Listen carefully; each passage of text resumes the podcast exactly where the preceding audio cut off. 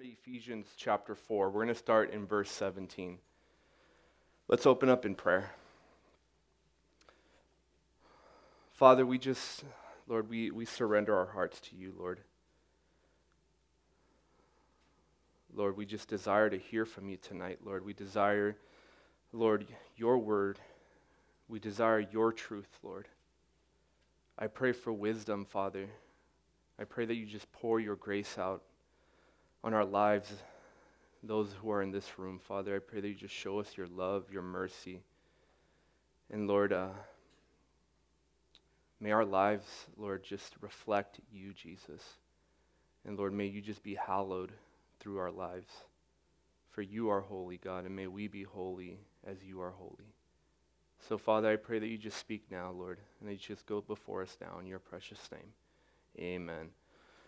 Uh, Ephesians chapter 4 we will be starting verse 17. So if you guys were here last study, we, we, we spoke about how to walk in unity. And Paul is going to begin to show us, the, uh, as a Christian, how we are supposed to walk. We just learned the doctrine um, uh, from chapters 1 through 3. We learned about the doctrine, and, and, and now we're going to be learning our application. So last study, we started in chapter 4 verse 1 through 16, and we learned about how to walk in unity. And now we're going to see uh, here, Paul's going to talk about the new man and how to walk in holiness.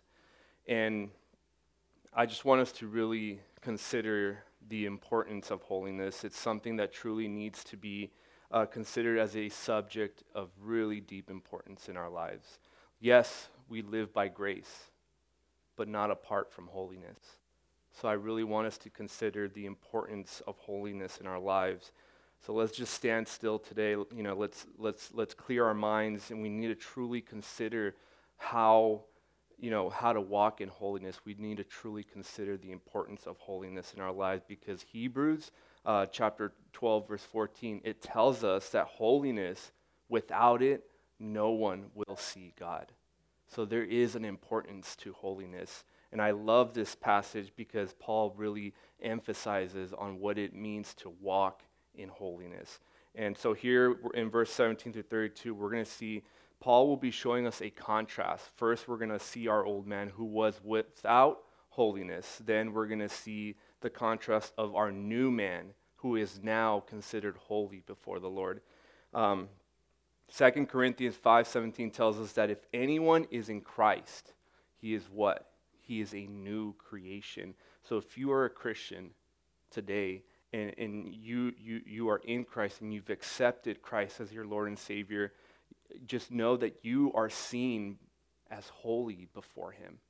If you have Christ in your life, as we just learned about justification, you, he, he gave us his righteousness, and now we have the full righteousness. We are seen holy before God and we have access to his kingdom because of what Christ did.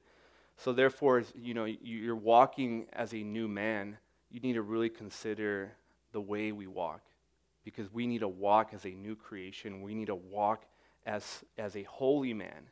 And we need to understand something. This new creation that, that, has been, um, that has been created in us, it's a holy creation. And, and you are to walk holy because why? What does the Bible say?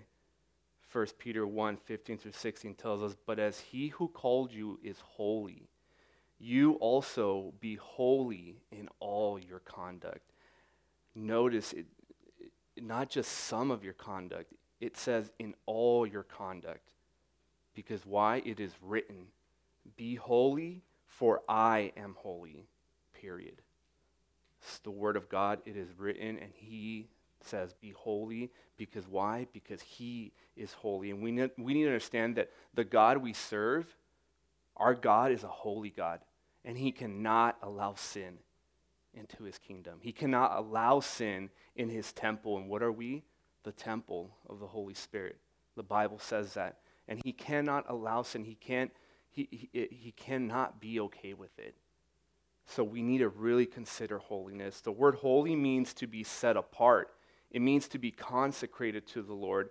And if you've read through the book of Numbers, if you've read through the book of Leviticus, uh, Exodus, um, you know, there were certain vessels and objects that, that were to be set apart for the work of the Lord.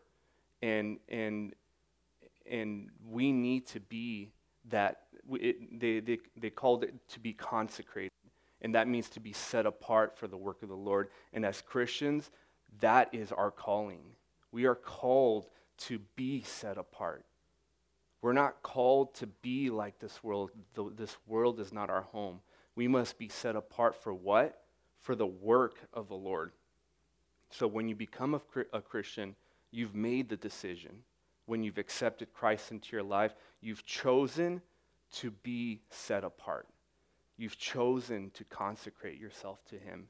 And we need to walk worthy of that. And therefore, you, you, you must purpose it in your heart not to defile yourself. We need to realize that, you know, as I've spoken before in the past messages, that Christ dwells in our hearts. Either he's at home in your, uh, either he lives in your heart or he feels at home in your heart. There's a difference. And he can only feel at home if you're living a holy life. I like uh, Daniel 1 8. It's a perfect example of this. He, Daniel purposed in his heart that he would not defile himself.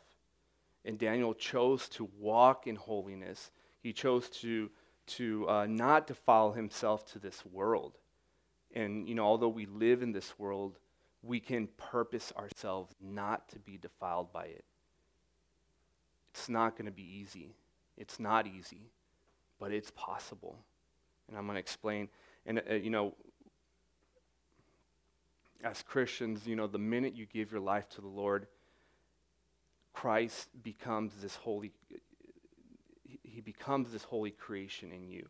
And you begin to walk on this road, and he places you on this road of holiness. And the road, this road that, that you're placed on, the Bible calls it the highway of holiness. And you begin to walk on this highway notice what the Bible says about the journey of this new walk. In Isaiah 35 8, uh, Isaiah prophesied and said, And a great road will go through that once deserted land, and it will be named the highway of holiness. Notice, evil minded people will never travel on it. It will be only for those who walk in God's ways. Fools will never walk there. And the fact is that you can never approach the holiness of God, let alone walk in holiness, apart from clean hands and apart from a pure heart. And Psalms 25 34 tells us this Who may ascend into the hill of the Lord? Or who may stand in his holy place? It is he who has clean hands and a pure heart. Without this holiness, we will never see God. And that's what Christ's mission was for us when he came to the cross. That's why I was so ministered um, this, this past week for Passion Week. The mission, what he accomplished on the cross for us. He came to give us clean hands.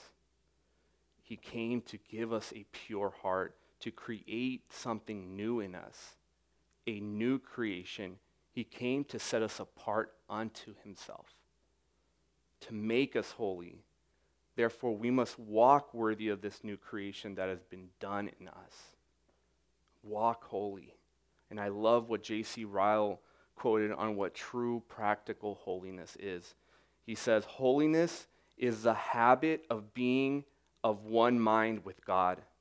According as we find his mind described in Scripture, it is the habit of agreeing in God's judgment hating what he hates, loving what he loves, and measuring everything in this world by the standard of his word.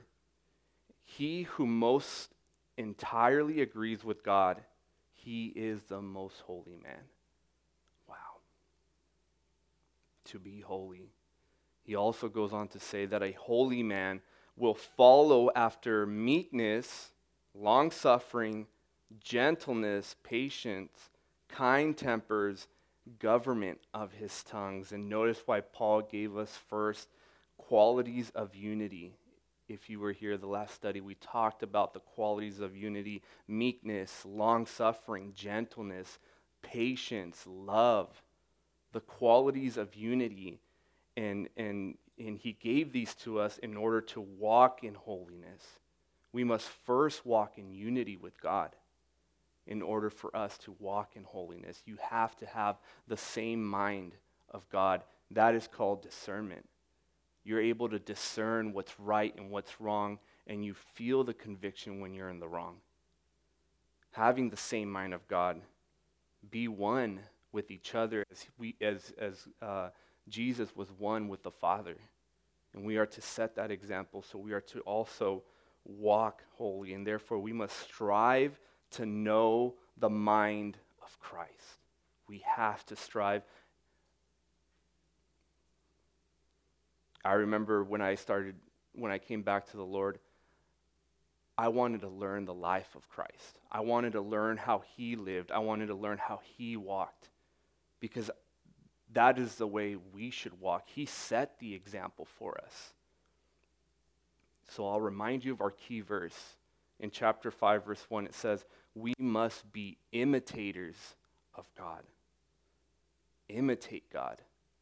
Paul also said, Be imitators of me as I imitate Christ.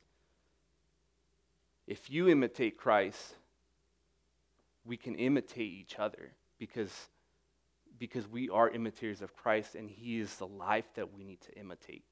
So notice verse 17 through 19, we see first, we're going to see our old way of living.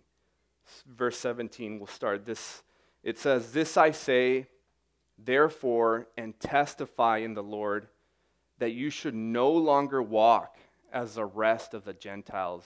The Gentiles here is used as the word heathens. You shall no longer walk as the rest of the Gentiles walk. In what? The futility of their mind verse 18, having their understanding darkened, being alienated from the life of God because of the ignorance that is in them, because of the blindness of their heart. Notice the five walks of our old man, of, of the unbeliever. We see one, we see the futility of the mind. And that word futility is defined as vanity, a lacking of truth, a lacking of appropriateness, perverseness, and depravity.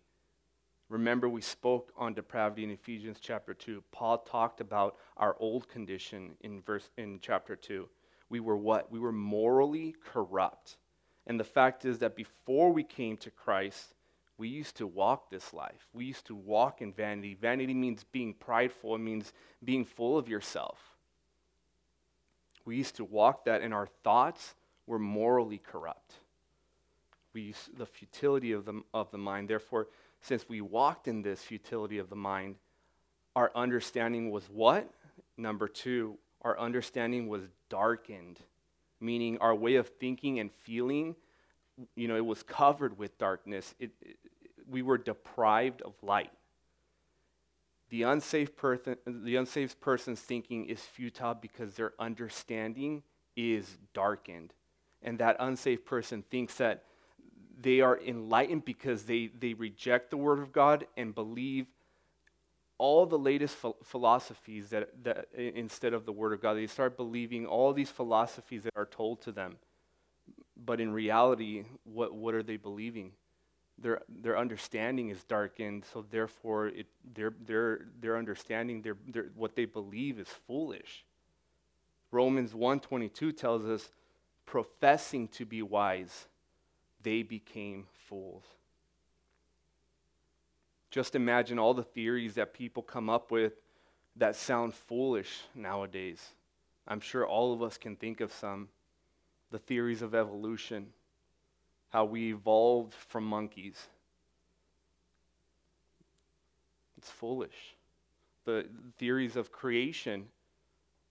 Some, you know, some believe that you know, the Big Bang. You know, they talk about the big, some believe that the, the earth is, is three billion years old and they constantly change that number.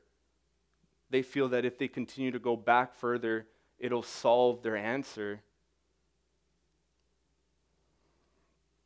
It's foolish. And, I, you know, it's honestly, it's harder to disprove the, exist of, the existence of God than it is to prove, uh, to prove um, uh, than it is to prove it. I'd, I'd prefer, it's a lot easier to prove the existence of God to me than it is to prove, uh, to disprove his existence. And, you know, we used to think this way before we came to Christ. We used to believe these things and we used to be fools.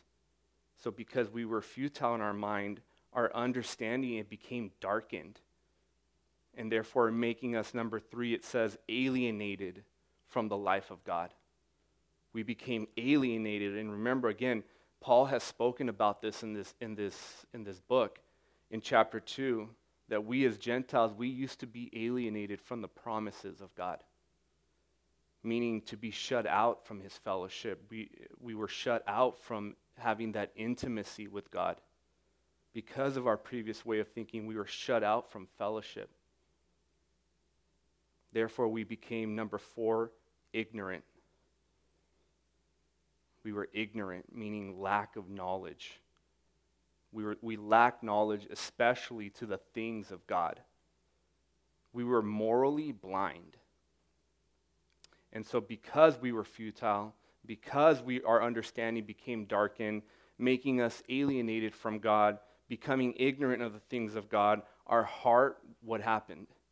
Became hardened, resulting in number five, it says the blindness of their heart.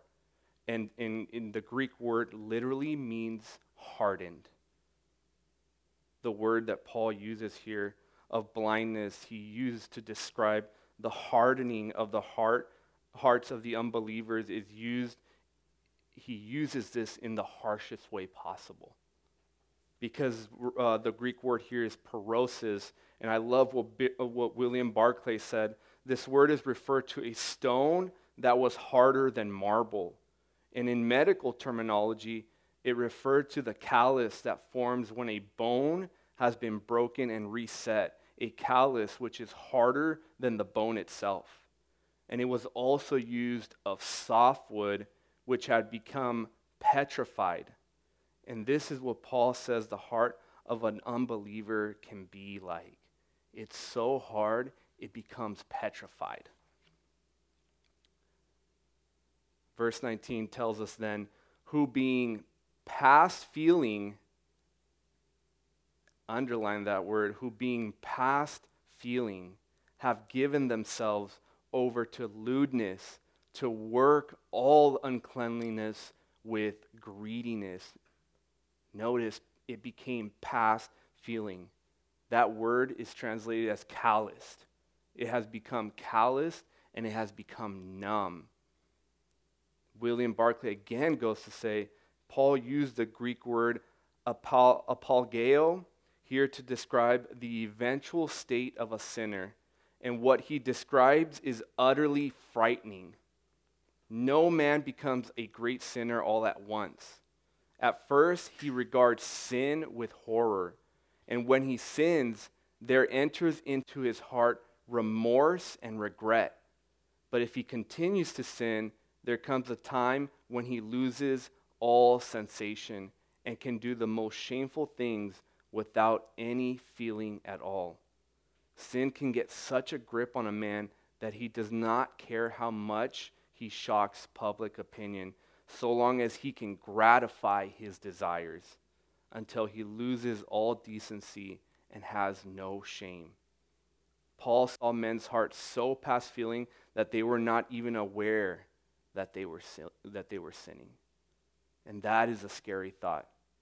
That if you allow a little sin in your life, it begins to progress and your heart begins to become numb to it that you don't even realize you're doing it anymore. So notice here the impossibility of man's salvation because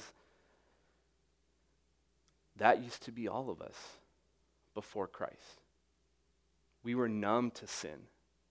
Our heart was calloused. Therefore, we, we sinned all we wanted because we didn't feel we didn't feel the conviction. And, and notice then the impossibility of man's salvation. The disciple responded to Jesus in Matthew 19 25. This was before Jesus mentioned it, how it, it's impossible for to get into heaven. And he said that it is easier for a, a, camel to go in through the eye of a needle than for a rich man to get in, into heaven. And then his disciple responded, Well, then, then who can be saved? It's impossible. But Jesus looked at them and said in verse 26 With men, this is impossible, but with God, all things are possible. And you want to know the greatest proof of God's existence? For me personally, the greatest proof of God's existence in my life was to see the change that He did in me. The fact that He was able to change my heart, which was callous, which was past feeling, that's proof enough for me that God exists. The fact that I am able to say no to sin and to my past and, and what the Lord's brought me out of, and for you guys too. The fact that you're here today hearing the Word of God, and God has changed your life, He has changed your heart, and now you want to begin to walk a life of holiness. The fact that that's happened, that's an impossibility. But God made that possible to create in us. My heart was desperately wicked every time I think about it, and He changed it. That's enough proof for me in my own life. Notice verse 20 through 30 uh, through 32. We're going to see now as Christians our new way of living. Verse 20 through 21 it says, but you have not so learned Christ. Meaning, we who, who know Christ have not been taught, taught such evil. Verse 21 But if indeed you have heard him and have been taught by him, as the truth is in Jesus. Notice Jesus has taught us a much different way to live. And this is why I emphasize studying, learning the life of Christ because he has taught us a much different way, a better way to live. And, and the fact is that if you are a Christian and you read your Bible, you begin to learn about Jesus, and what happens? You begin to learn the truth. And what does he say? The truth shall set you free. And the, and the results, uh, what happens uh, when you begin to study the life of Christ, you begin to imitate him, and you, and you begin to, to live the way he did. So notice verse 21, it says, As the truth is in Jesus. I believe a better translation for this is the truth is Jesus. Because he, that's exactly uh, what Jesus said to Thomas in John 14, 6. He says, I am the way, the truth, and the life. Therefore, Jesus is the truth. He is the very embodiment of truth. He does not just possess truth, he does not just tell the truth. He is the very embodiment of what truth is. And, and like, you know, like Pilate asked Jesus, what is truth? If you are asked that same question, who are you going to point them to? If you are asked, what is truth? We all have that question what is truth in this world? Sometimes I feel like I'm living in the twilight zone, just trying to figure out life. And what is truth in this life? You know where to point them. He says, I am the way, I am the truth, and I am the life. And because Jesus is the truth, and only in Him because He is the truth and what we've studied, only in Him we have spiritual blessings. And as, as we saw the uh, chapters 1 through 3, we saw our spiritual blessings and how every, uh, every person in the Godhead had a place in saving us. What a blessing. And I, it's always interesting to see, or, or when I study, it's like our natural desire is to draw away from God. That is, that is our natural instinct, is to draw and move away from God, as the children of Israel constantly did. They would always fall away, they would always move away from God, but yet God kept reaching out for us. He did everything possible to bring us back unto Him, to reconcile us unto Him. He left no stone unturned. He did everything possible. And we have all those spiritual blessings because I'll explain later. In, uh, let's go to verse 22. It says, That you put off concerning your former conduct the old man which grows corrupt according to the deceitful lust. Underline, put off old man which grows corrupt according to the deceitful lust. Verse 23 it says, And be renewed in the spirit of your mind, and that you put on the new man which was created according to God in true righteousness and holiness. Underline, put on the new man. Notice, put off the old man and put on the new man. Paul here gives us this, this idea, and it, it's an idea of simply putting off or putting on a set of clothes. That is the idea here. And it is to change into a different kind of conduct. We are to change and put off the old conduct and put on our new conduct as, as uh, followers of Christ, as being in Christ. For example, think of a prisoner that has just been released from prison. And this prisoner, he's still wearing his prison clothes and he still acts like a prisoner. And instead of acting like a free man, he continues in his prison clothes. He continues to act like a prisoner. What will you say to that person? What's the first thing you're going to say to him? Put on some new clothes, bro. you're free. Don't act like a prisoner. Put on the new man. And the point here is that we have been set free. Therefore, we need to remove, I heard this saying, remove the grace clothes and put on, um, excuse me, I got that wrong. Remove the grave clothes and put on the grace clothes. And, and and honestly, that's, that's for me, that's a great way to look at it. Remove the grave clothes and put on the grace clothes. And notice verse 23, it says, In order to put on the new man, we, was, we must what? Renew our minds and be renewed in the spirit of your mind. The first step into a spiritual life is not to feel like you have to repair your old man. It's not to feel like you, you have to be repaired or overhauled or, or you have to fix your old life. That's not what it is. The fact is, you have to be renewed. There is no repairing the old. You have to be made into something new. We need a new mind. We need a new life. We need a new heart. That is the reality of it. And, you know, at some point in your life, at some point in your life, there has to be a complete break from our past. And you have to fully disconnect from your past, from your old self. There has to be that break. Because Jesus isn't just added to be a part of our old life. He wasn't just added to be a part of it because the old life, it has to die. He becomes our new life. He becomes our new creation.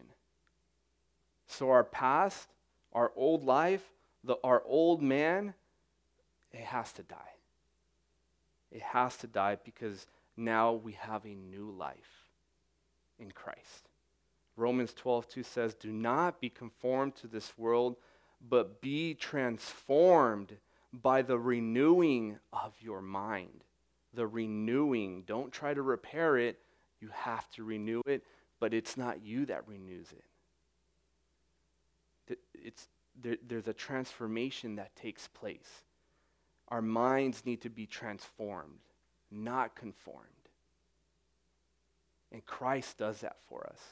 We had a great devo earlier today, and, and, and Josh spoke about how we are to let God, uh, Christ do all the work.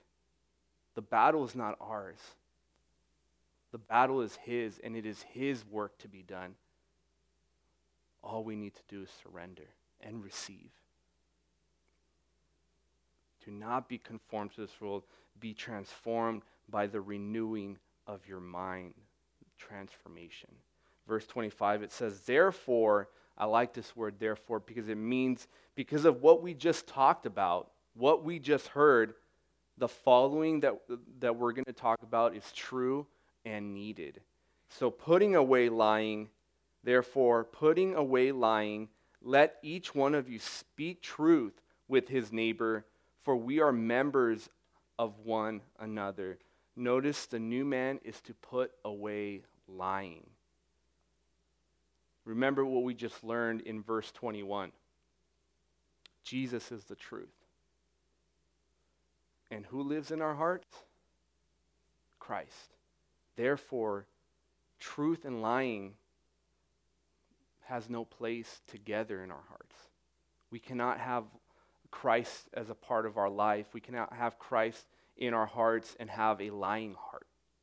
There is no place for lying. And when the truth comes into our hearts, the lying automatically begins to fall off because Christ starts doing the work. Because you begin to feel the, con- the conviction. You begin to know what is of God and what is not of God. Since Jesus is the truth, and what does the Bible say about Satan? The father of lies. Since Jesus is the truth and Satan is the lie, the first thing Paul tells us to drop as a new man is lying. Lying. That was a hard one for me. Verse 26 Be angry and do not sin. Do not let the sun go down on your wrath, nor give place to the devil.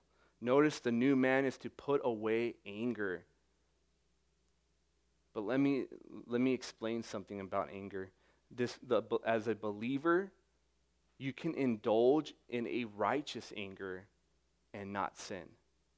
It's called a righteous indignation. You can do that as a believer, but yet not sin. The, you know, personally, there are many times that I get angry, and honestly, if anything, I feel sometimes more angry now than I, than I did before, but that is because the veil has been revealed and I see the wickedness and the corruption in this world. There's so much of it, and it upsets me. It makes me angry. I get angry when people mock God. I get angry when they use God's name in vain. I get angry, you know, when people encourage and they force homosexuality, transgenderism to our kids in, in school. It makes me angry. I get angry when people abort their babies. However, the difference is that I would put my arm around any one of them and lead them to Christ. If given the opportunity, I would do that because I love their souls. And as Christians, you are to love one another. You are to love the souls of man, and you, you are to have a burden for the souls of man. So be angry righteously. And you know, a Christian who does not get angry at evil is ignorant of the things of God. A Christian needs the ability to become righteously indignant without sinning. Don't get me wrong, Galatians 5 19 through 21 clearly teaches that anger is the working of all flesh. However, that is a different kind of anger, as I just explained. It is not a type of righteous anger. We must be able to discern that difference as Christians. And therefore, as a new man, we may get angry, but, does, but it does not have to be sinful. And, and the new man knows how to let go of his wrath. We, we need to learn how to let go, and thus giving us no opportunity for the devil to work in your life. You give him no opportunity.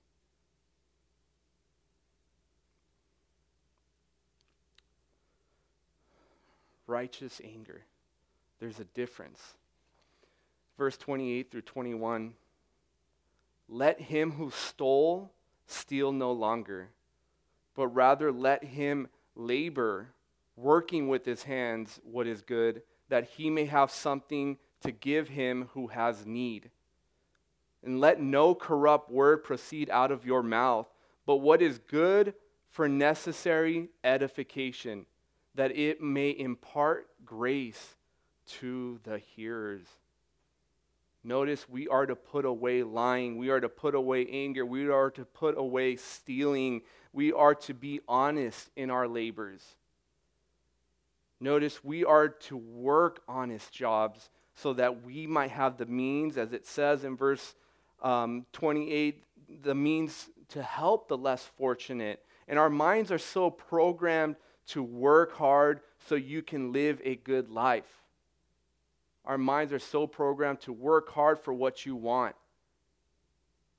That's not the case per, per Jesus. He says, work hard, work honestly, that he may have something to give him who has need. Jesus talks about helping those in need in Matthew chapter 25. He talks about, the, about giving. I'm going to read it to you real quick. Matthew chapter 25, it says in verse 31 When the Son of Man comes in his glory and all the holy angels with him, then he will sit on the throne of his glory. All the nations will be gathered before him, and he will separate them from one another, as a shepherd divides his sheep from the goats. And he will set the sheep on his right hand, but the goats on his left. Then the king will say to those on his right, Come, you blessed of my father, inherit the kingdom prepared for you from the foundation of the world. For I was hungry and you gave me food. I was thirsty, and you gave me drink. I was a stranger, and you took me in. I was naked, and you clothed me. I was sick, and you visited me. I was in prison, and you came to me.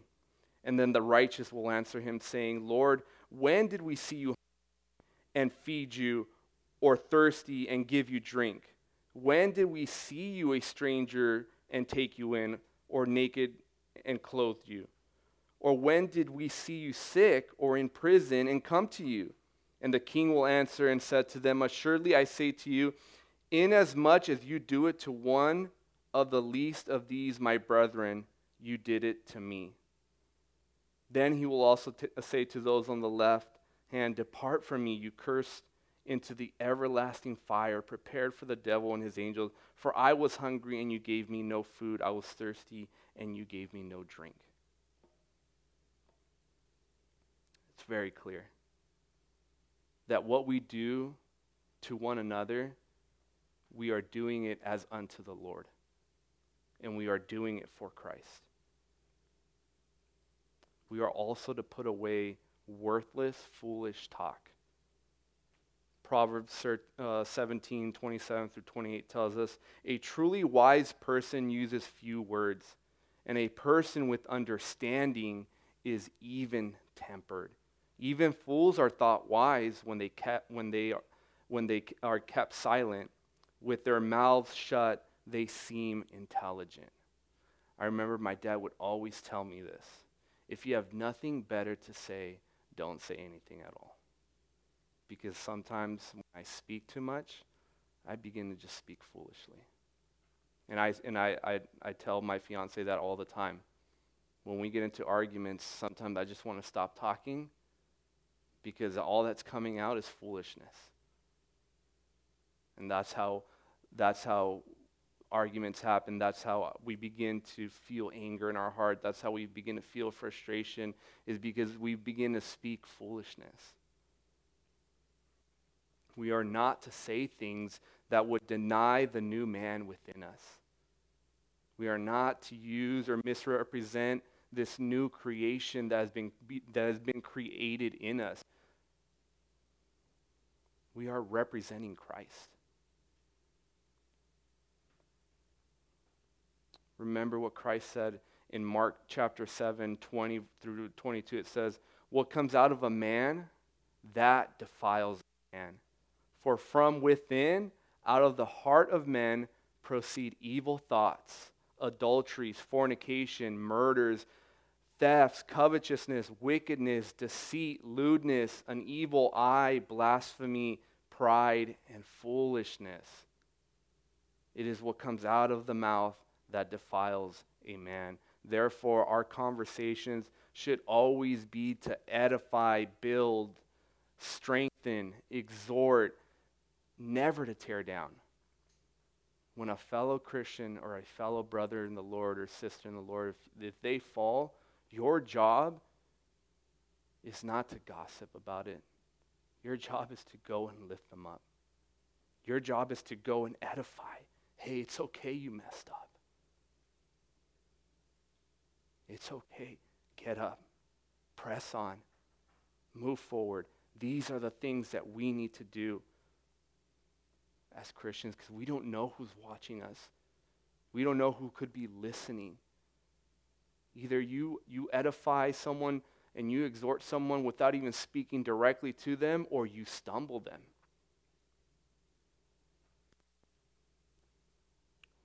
Put away foolish and worthless talk. We never know who's watching. Verse 30 Do not grieve the Holy Spirit of God, by whom you were sealed for the day of redemption. Remember chapter 1, verse 13. We are sealed by the Holy Spirit, who is what? He is our guarantee. He is, our, he is the guarantee of what? Of our inheritance. He is, he, he is our identification to get into heaven. Therefore, the new man that's in you as a Christian, as a believer, we should not grieve the Holy Spirit knowing that He is our seal, knowing that He is our identification, knowing that He is our protection. There are many ways to grieve the Holy Spirit. We can neglect holiness and grieve him. Think purely materialistic thoughts, and you can grieve the Holy Spirit. You can lack in your devotional life with the Lord. You can, you, you, can lack in prayer. You can lack in reading His Word, and you grieve the Holy Spirit. You can lack in faith and grieve the Holy Spirit. And you see, what does the Holy Spirit do? The Holy Spirit exalts Christ. The job of the Holy Spirit is to exalt Jesus. And it, Jesus said in John 15, 26, But when the Helper comes, whom I shall send to you from the Father, the Spirit of truth, who proceeds from the Father, he will testify of me. Therefore, when you fail to exalt Christ in your life, you grieve the Holy Spirit whatever it is that you fail to exalt Christ, the Holy Spirit becomes grieved. I love what Charles Spurgeon quoted I think I now see the Spirit of God grieving when you are sitting down to read a novel and there is your Bible unread. You have no time for prayer, but the Spirit sees you very active about worldly things and having many hours to spare for relaxation and amusement. And then he is grieved because he sees that you love worldly things better than you love him. That is so true sometimes when the conviction I feel when I fail to pray before I go to bed, when I fail to read the Word of God because I, we're so caught up with our own personal lives, we're so caught up with the things of this world that Christ end up, ends up becoming second in our lives. The Holy Spirit becomes grieved. Just imagine how grieved the Spirit of God is today in the churches, in the Christians who are supposed to represent, live a life worthy of holiness.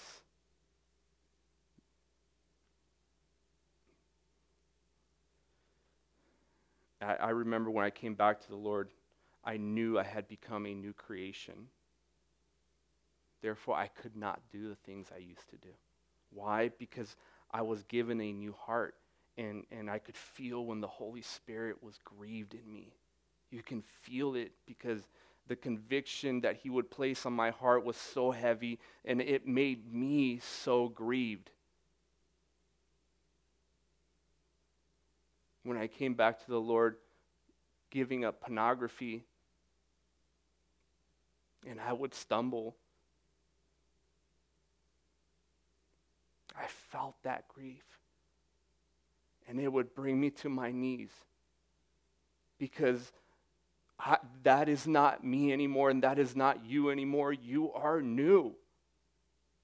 So be new in Christ.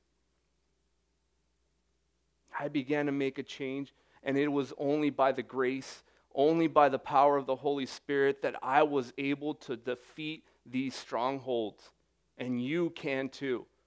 Like I said, if he can do it in me and he can give me a new heart and I can you can see a change in my life where I was deep into sin, he can do it. Verse 31 Let all bitterness, wrath, anger, clamor, and evil speaking be put away from you with all malice.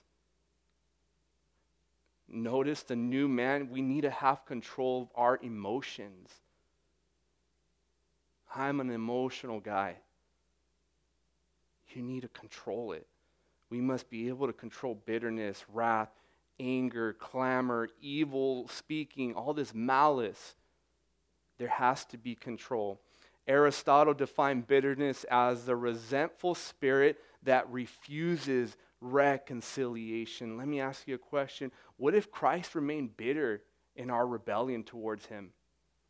What if he refused to be reconciled to us? What if he, while he was bearing the cross, threw it down and said, I'm sick and tired of this, and I'm sick and tired of you guys?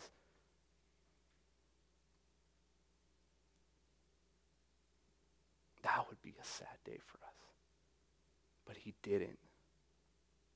Wrath, this wrath, it speaks of an outburst of the moment. And the, this anger speaks of a settled, a settled uh, disposition. And notice Christ put all that away in order to save us. You see, Jesus had every right to show wrath. He was the only one that had the right to be angry, to show wrath, because he is holy and he was perfect and he had the right, he would be justified in showing wrath towards us, but he didn't. Instead, what did he do? Put it away. Mimic Christ in your life. He put it away so that he might reconcile us unto him. And how I praise God for his love, his grace, and long suffering, and, and and I don't just say that to say that.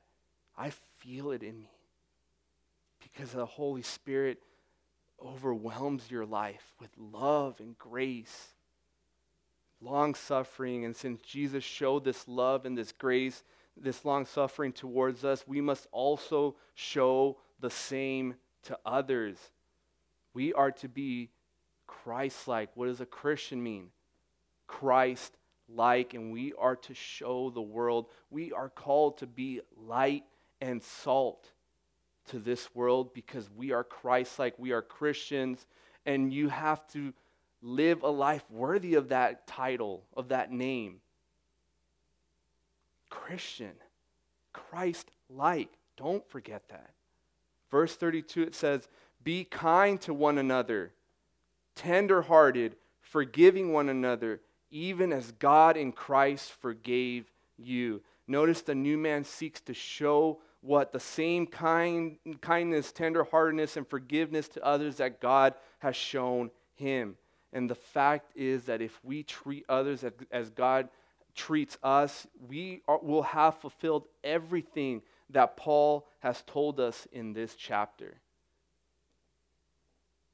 If you study the life of Christ and you see the way he reacted when the Pharisees came after him, when he was, when he was nailed to that cross, and the way he reacted, Father, forgive them. We need to react the same way. You are, you are to walk worthy of your calling. And notice what, it says right here in verse 32 even as God in Christ forgave you.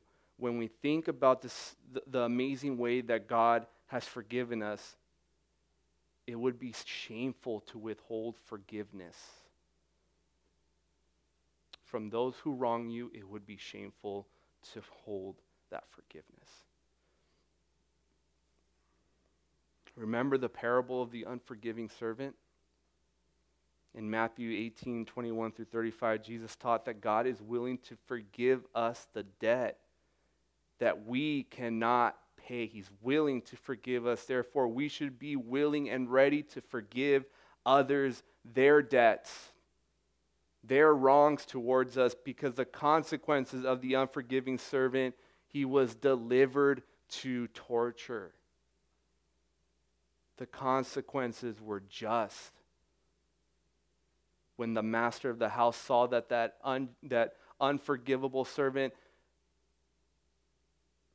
refused to forgive someone after he had just been forgiven of his debt. We need to have that in our mind that Christ has forgiven us of not just any debt, he has forgiven us of an unpayable debt that you cannot pay for. we need to forgive others just as much.